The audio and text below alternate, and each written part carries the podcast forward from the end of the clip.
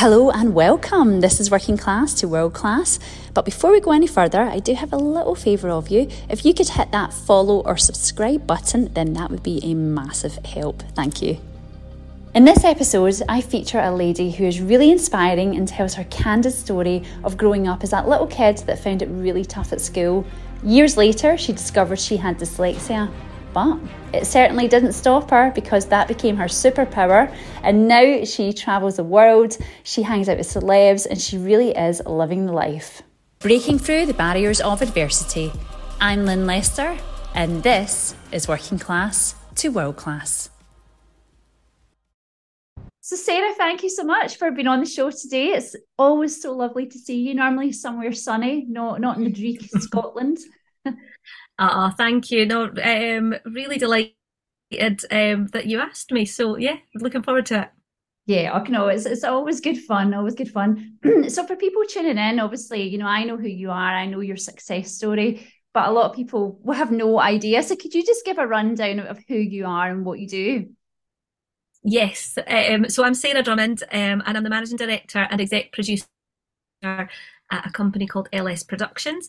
Um, I'm also um, the managing director and exec producer of LS Films, which is our newly formed uh, film department. Um, we are a um, 50 person production company headquartered in um, Edinburgh. We've got offices in Manchester and London, and we do global production. So we do roughly about 60 productions a year, and those can fall under different streams, as we call them. So they can be fashion, music video, TV commercials.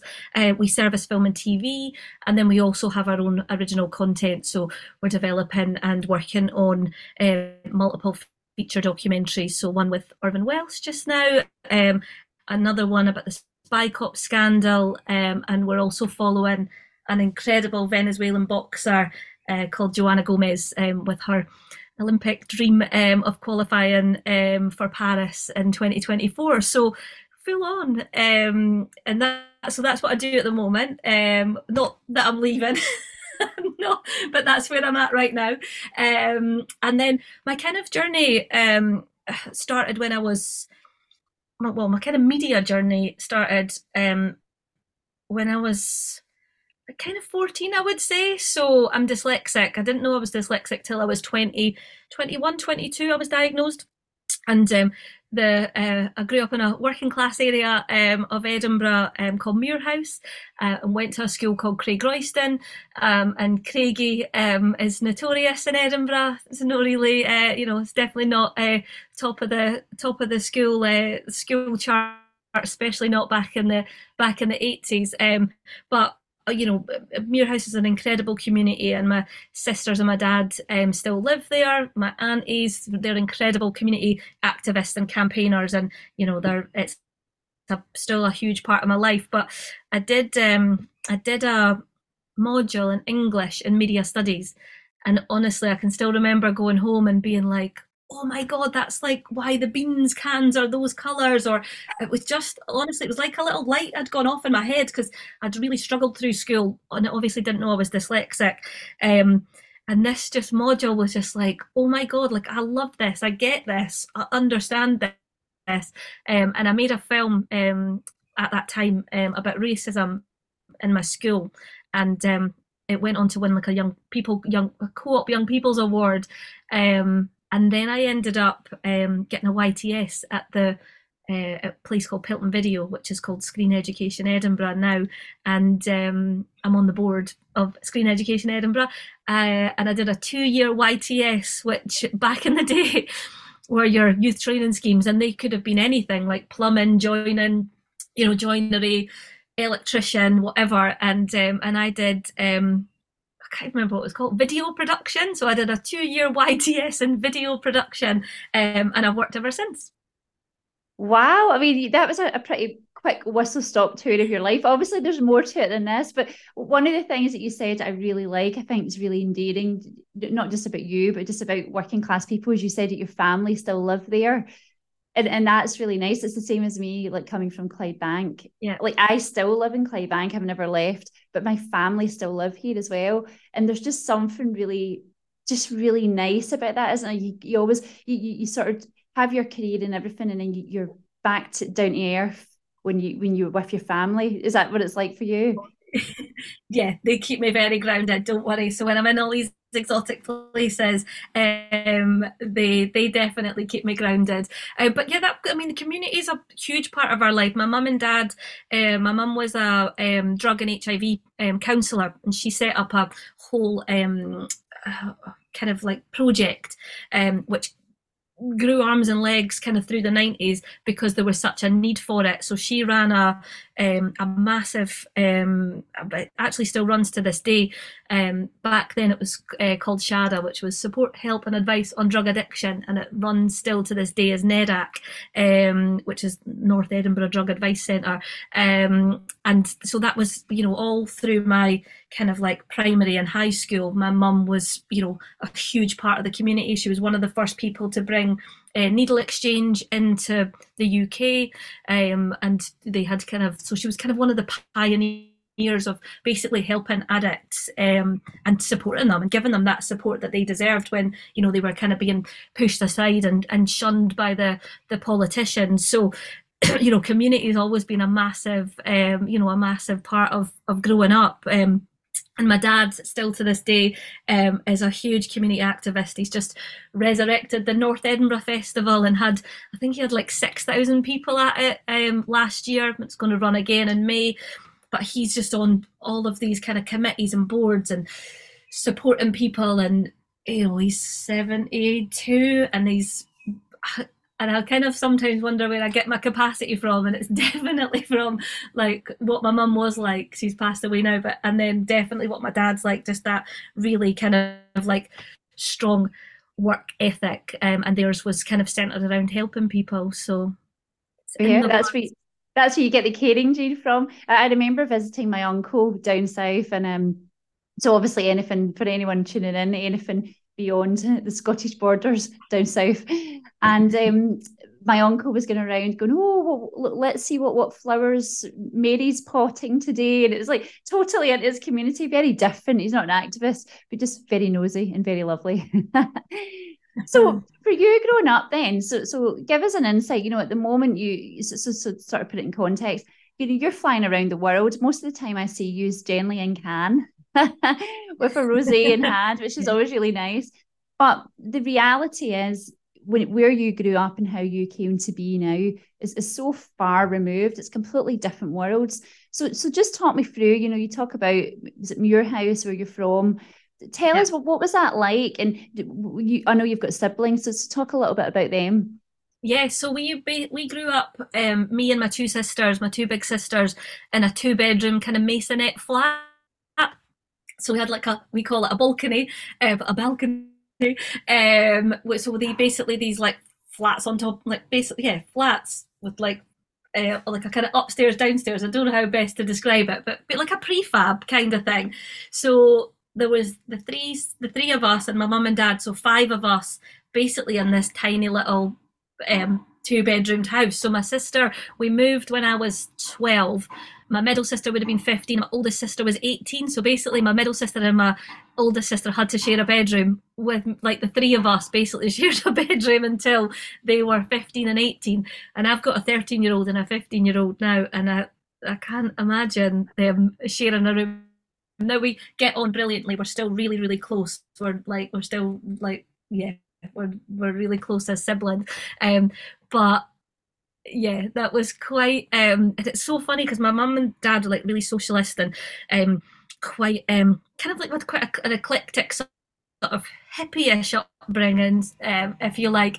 And we had loads of people who used to come and stay with us, and people who were up for the festival or um, like we had um like obviously like with my dad's kind of politics and stuff we had um just like all of these people who would just come and turn up and and stay at our house. And i was chatting to my dad about it last year and i was like where did everyone sleep dad? And he was like i don't know pal. I don't know. Like it was just full of people in this like tiny wee tiny wee house.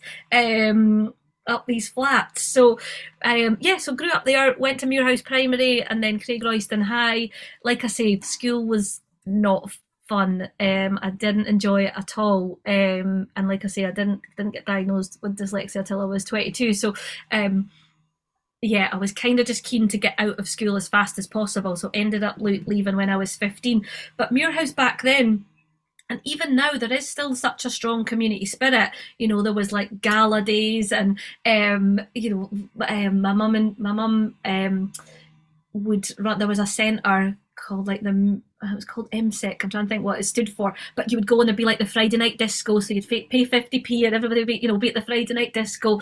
And there was loads of youth clubs and um, just loads of things going on. Um, and we used to get dragged probably is the right word although now it's set us up really well but we used to get like dragged to all the demos. Um we used to go up to the timex um demos before school. We'd like jump on a bus to dundee at like six in the morning and shout scab scab scab scab scab and then like go into school late. Uh we'd go down to london for like the poll tax demos.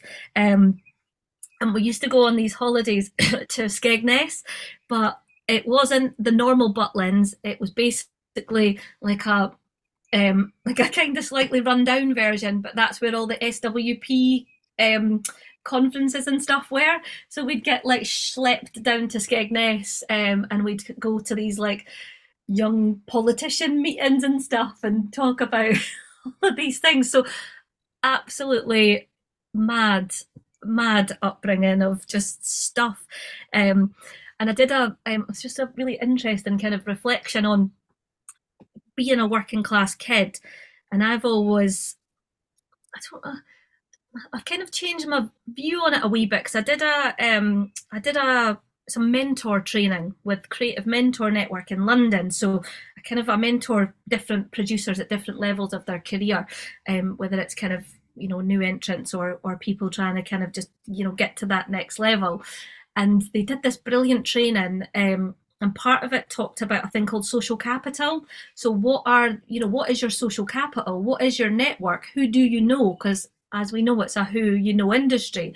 Um, and although i did media studies and i you know then i managed to get onto this yts i mean i only got into that because i was um, working in Schuh full time i had been a saturday girl there and then jacked schooling at 15 and uh, went to work in Schuh full time was having the time of my life, going to raves and parties and working in Schuh with all these you know like brilliant people.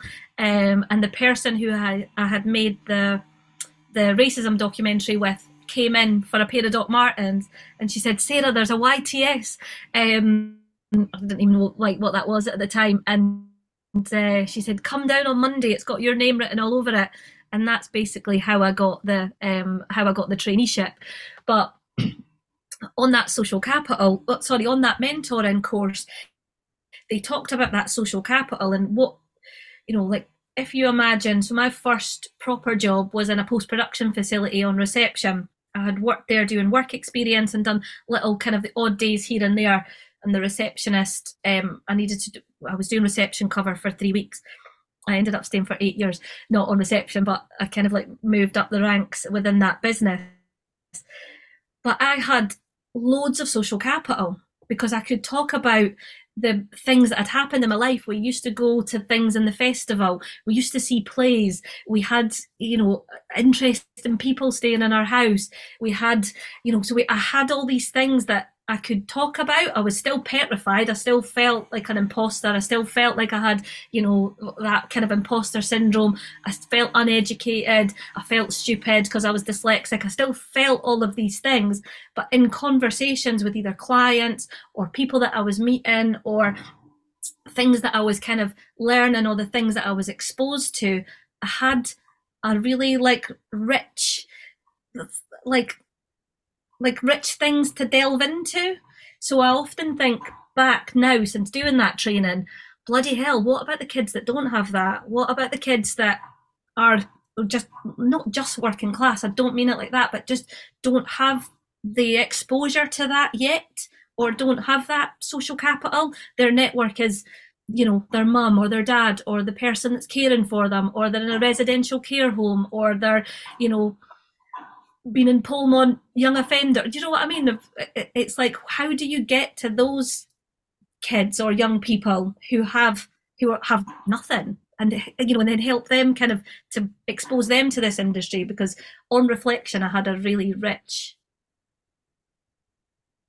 you know, I had a really rich a palate sounds like a really cheesy thing to say, but I had like you know I had stuff to delve into, um, which has been a brilliant reflection recently. I'm like, oh god, was really working class now? Of course you are. Of course you're still like you know my dad as a trained trade unionist was blacklisted for years you know we had dry pasta for tea you know egg chips and beans was like yes we've got like some saucy you know there's something to dip the chips in um you know so we were you know we didn't have a lot of money uh, for loads of my um loads of my upbringing um but what we did have was this you know like one of my mum's pals um was a lawyer and he taught me how to make chapatis do you know what i mean like what at a party, you know. So then I was the person that made the chapatis when there was like a, do, do you know what I mean? It kind of yeah. like a, it's a totally different, um, totally different exposure to kind of life and people and culture. And um, my mum and dad had pals that lived in Malta,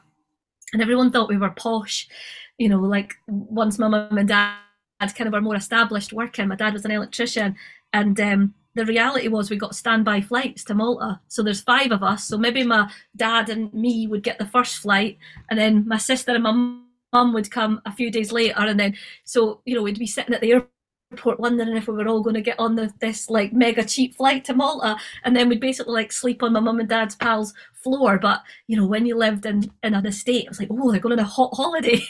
but the reality was very different.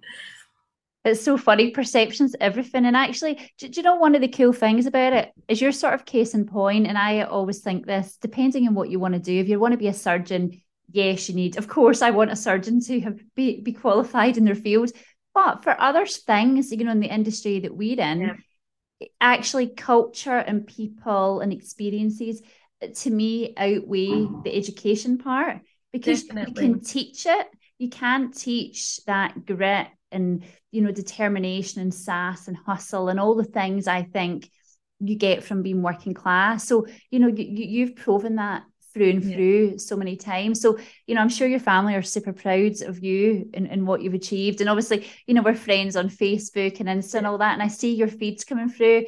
And, and I, I can feel the and I feel proud of you because I can see what you do. And you know, so if I feel like that, I can imagine how your family must feel, you know, and it must you must, I guess, have that pinch yourself moment sometimes where, you know, you were saying, God, I, I was working class, but there must be certain, you know, I get it in Cannes, for example, you're on, you're in the French Riviera, you're on a yacht. I mean, it's obscene.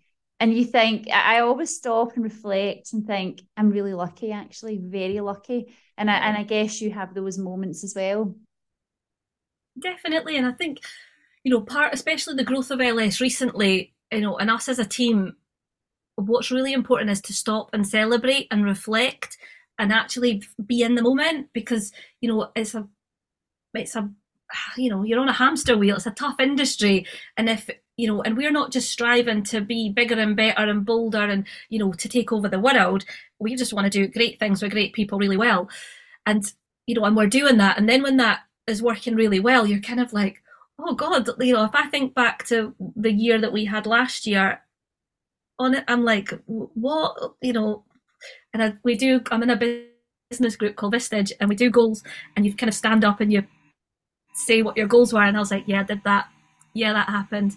Oh yeah, that happened. And like everything was just totally smashed and more. And I think if you don't, one, you've got to set those goals. You've got to, you know, set, you know, set out what you're aiming to do but also dead important to kind of reflect on that and to to to be in it and actually enjoy it because it's not about just moving on to the next thing and you know what's the new shiny thing it's like god this is like this is actually really special and you know you've got to kind of take those moments and my family are definitely really proud of me um, and they do keep me grounded but yeah they're always um, they're always like sharing stuff and um, yeah uh, it's funny. I had quite a mad week last week or the week before, and um, I'm just trying to shout because this bloody uh, building noises.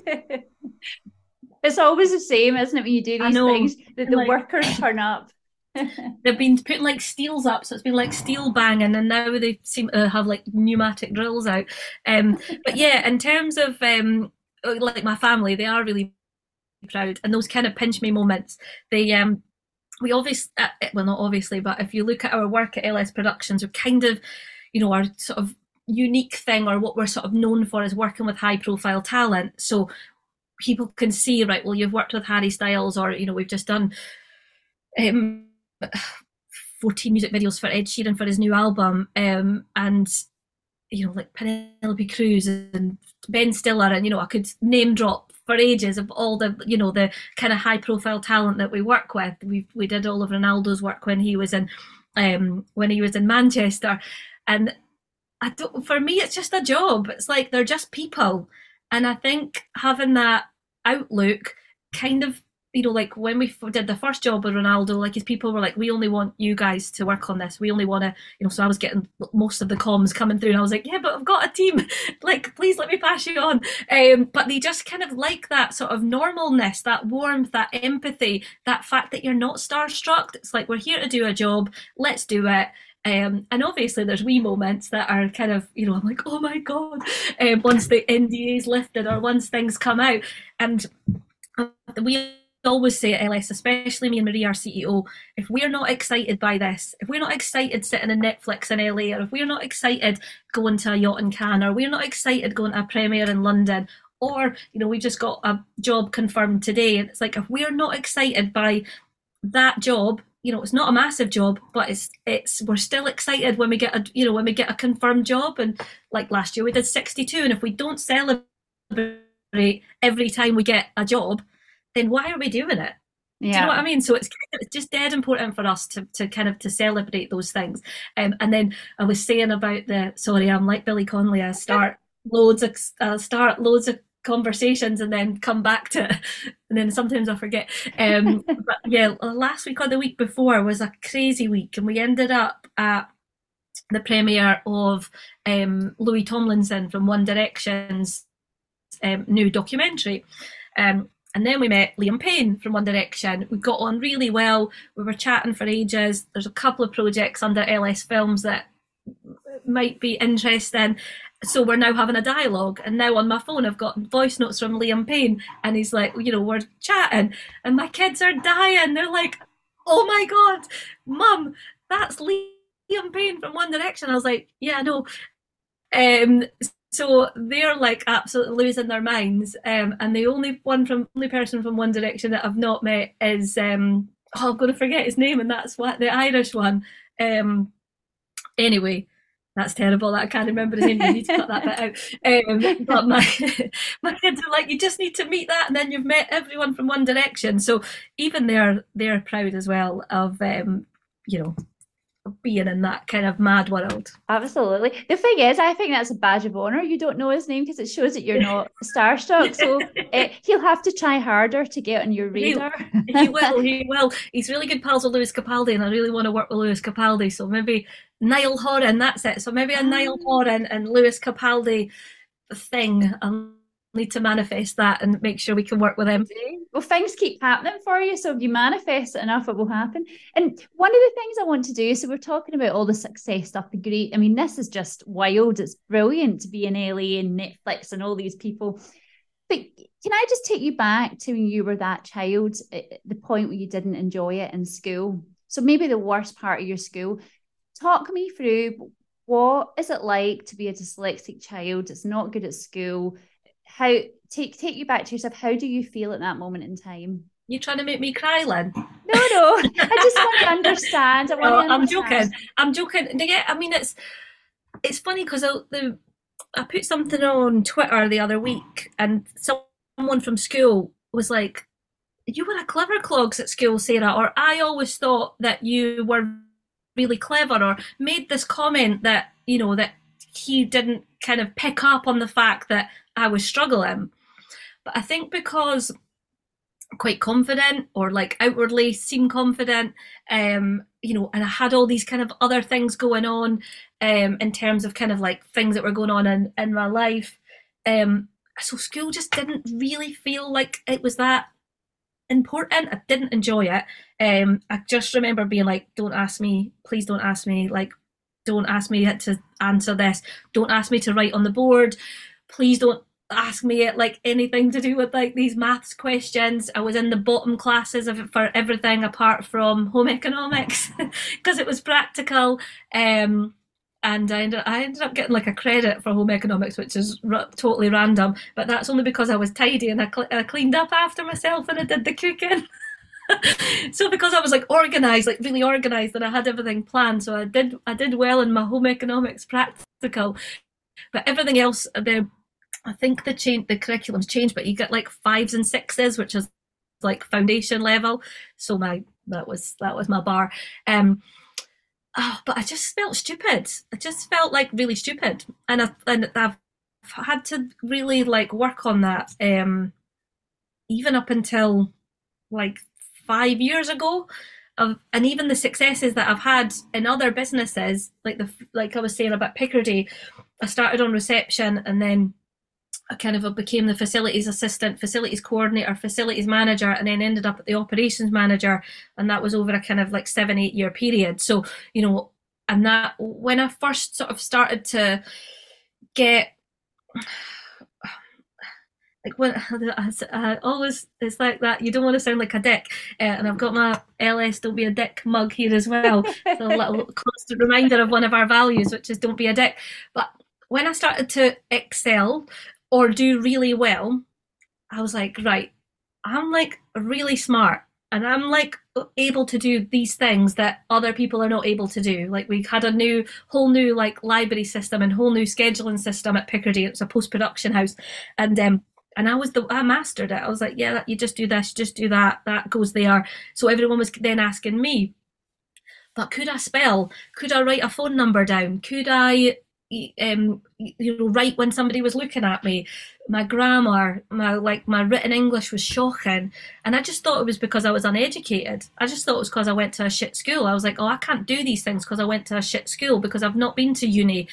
I've not been, you know, we did a few modules at college when I did my training, and I didn't really, you know, I think these they would be apart from like my home economics. Like if you looked at my actual exam results, and then I, you know, then I left when I was 15. So I only I only went back in and well, I left and then I went back in and did some exams and then was away again. Um, so I think like at that time I was like, there's something I miss here like, why can't I do these basic things? Why can't I write a phone number? Why can't my brain and my hand work together? So I went to the doctors and just, it was our family doctor. I was like, I'm doing really well, like in my work, and I've like done all these things already. And I was like 21 or something. So then I was diagnosed basically with uh, with dyslexia then, and I was like, ah, right, okay, that's that's what it is. Um, but you you don't get past that stupidness. You don't get past that feeling of feeling stupid, and you definitely don't get past the that kind of like sicky feeling in your stomach when you're like, "Fuck, I can't do this." Like, I this is this is too hard, and even in business now, you know, there's certain things that I'll get or certain communications, I'll be like, I can't read that like I actually can't read that. And whether it's like something that's been sent that's maybe like multiple fonts or loads of stuff's underlined or it's like you know, there's like maybe loads of picture like or not loads of pictures, it's just it's just too much information like in a like crammed in. I'm like, I actually can't read that and they'll have to take like some extra time or you know, just like pull out the little bit. So there's kind of pros and cons of it because it also makes you a brilliant skim reader, so I'm really good at like skimming things fast and like making fast decisions and empathy and big vision thinking and all those kind of things. So now I believe that it really is like a superpower, but that's taken a lot of work to kind of get over that. I don't think you ever get over those shitty school feelings yeah. if you've had a negative, if you've had a ne- negative um, experience with school. Um, and I just, I was just like, I just don't want to be here. I just it's just not for me. Um, and both my kids are dyslexic. Um, and I knew I knew like from you know when their B's and D's were back to front when they started to learn to like write their name. And we used to uh, take the Mickey out my dad and say that he couldn't spell bus. So it definitely comes like definitely comes down the genetics, um, and definitely from my dad. Um, but like for my kids, I had them diagnosed early, pushed the school made them go to boost. They hated me for it, but I'm like, take the help, take the extra help. When you're older, you're going to thank me for it. I know it's shit to be taken out of class. I know that it feels like, you know, all of these things, but just get the get the tools. Just get those like little kind of like bits that can help you. Um, and like Daisy's doing incredible in school. She's such a hard worker, and Scarlett's definitely just, you know, she'll coast through. And as long as she can coast through with her confidence intact, that's all I care about. I don't care about, you know, the university or, um, you know, them them coming away with a fucking numbered certificate that tells you what you're, you know, or a lettered certificate telling you who you are as a person. I just I just think the education system's so outdated. It's the stuff that they learn. I'm like, you can use voice notes, you've got spell check, you can use Grammarly You've got a bloody calculator. You don't need to do any like I failed maths at school and I can run a multi-million pound you know company and a multi-million pound production budget. When you know when it's like when it's real and it's tangible and you want there's a reason to do it and you want to do it, then it just makes it like makes it so much easier. But God, I could speak for about eight weeks on my thoughts on the skill system. Oh, do you know what I think as well? You know, it's definitely broken. I mean, if you think about it now, you know, well, I'll tell you this first. So a member of my family, they're they're worried about one of the kids because at the moment they can't read. So there's some issue. And I was saying the other day, of course it's a worry, it's always a worry. However, we're getting into the era of AI and everything else. Yeah. So actually, yeah. no matter what you have that you think is holding you back, there will very either that will have it now or we'll soon have technology yeah. that will be able to help you anyway so actually your life isn't over because you just can't do something that's why you employ good people because they can do the things that you can't do and so, so that's why we exactly. need a real mixed bag so now you know you were saying like now in your career sometimes you'll get documents that come in and, and if it's too overwhelming it, maybe you can't take it in in the same way so you've obviously got people around you are there other kind of hints and tips for that kind of thing? Like, because I, I, I mean, I don't know what it would be like having dyslexia. So yeah, yeah. yeah what, I think what, you've what... just got to be honest and open. So I've always been like I probably mention it every day in the office, um, or every day on Zoom, or every like meetings or whatever. And it's not that it's an excuse, but I'm just I just kind of own it now. And there are different ways of kind of like learning and thinking. And I think that openness helps others. So you know, within our um, within our business, we've got you know people who have ADHD. We've got you know there's uh, there's people across that neurodiverse spectrum. And you know their minds are incredible and their capabilities are incredible. So businesses need those kind of skills, and they're I kind of I look up I look into this a lot because uh, I go down like rabbit holes of like like learning. Um, but the skills of the future are people who are on that spectrum because there's certain skills of where you're really detail orientated in terms of maybe like legals and contracts or you know, there's things that are going to be automated there's things that are going to just happen that don't need human interaction or human you know like humans yeah. to to be able to um you know kick it off or or run with it but the things that you need are compassion and empathy and that big picture thinking and creativity. And so those are the kind of things that the future future employers will be looking for because you'll have AI who are going to be able to write a report or pull together a marketing strategy. Now, obviously, you need a, I'm being, you know, I'm being quite bold or quite blunt, but say in like 10 years' time, you know, you're not going to have to have somebody to sit in an empty room and start an essay from from nothing. It's just not gonna, you know, language is going to be created by AI. Um, but it's what you then do with that language, what you then do with that stuff that's really important. Like, how are you going to then, you know, make it into the real world? I'm kind of I'm not explaining this very well, but what I am saying is that neurodiverse people are the future. is my bold statement there. Um, and I think within within my business, it's just having a safe space um, and you know, uh, Marie as well. You know, she's really, you know, we've got a really strong culture. Um, we're a people-led business, and it's just pe- like allowing people to fail, allowing people to make mistakes, understanding that some people need a lot of detail and some people don't want any detail; they just want a few bullet points. So we do a thing at LS called Insights, which you do a kind of color profile of like whether you're like red, green, yellow, or blue and you get a kind of whole report. So it's kind of like how do i like to be communicated with? How you know what doesn't work for me? So we're kind of working through that of like well how how do we all work together better and it's not perfect because we're all human you know we're not ai robots yet so it's but it is it's just being honest and open and transparent and kind and just yeah. giving people the you know the, the space to um either fail or thrive do you know, I think that's so true, isn't it? It's about being human and honest. So I think the last couple of years, is if, it, if it's taught us anything, people are seeing through the fakeness. They don't need someone that, because, you know, we, you and I will both know lots of people who can talk a really good game, but you're like, do you really know what you say? You know, and even if you do, it doesn't make you the right person or it doesn't doesn't mean you're going to do better than what I can do but when people say fancy words or you know and, and you've, we've been through it together i'm sure you're you kind of look yeah. at them go oh my god they're really smart and then after a while as you get older you're like you're not really you just know a few fancy words so uh, well done well done on you and you know I, I guess for, for people that are like tuning into this you know I, I I guess you're going to get some CVs in because you know you, you you're you know you're not just a cool business working with really cool people and brands and doing fun stuff but, but you can tell you're really nice people. And I actually think that's inherent of working class people as well, because you accept others for who they are, not what you would want them to be. You know, you'll have you'll have aspirations yeah. for people, but you just like people for for being them. And see for you then, like for you to get that amount of success, obviously your YTS scheme, and I remember the days, I remember people being on them who have done actually quite well now. Yeah. But, you know, when you go on something like that, and you've obviously built your way up, obviously you had dyslexia, which, you know, at the time you didn't have the same tools way back then.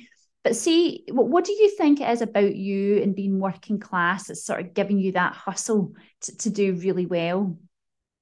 It's funny, they I think the two people have said recently, like unprovoked, and I've, and I've, they've been in certain conversations. Going to name drop, and one of them's Irvine Welsh.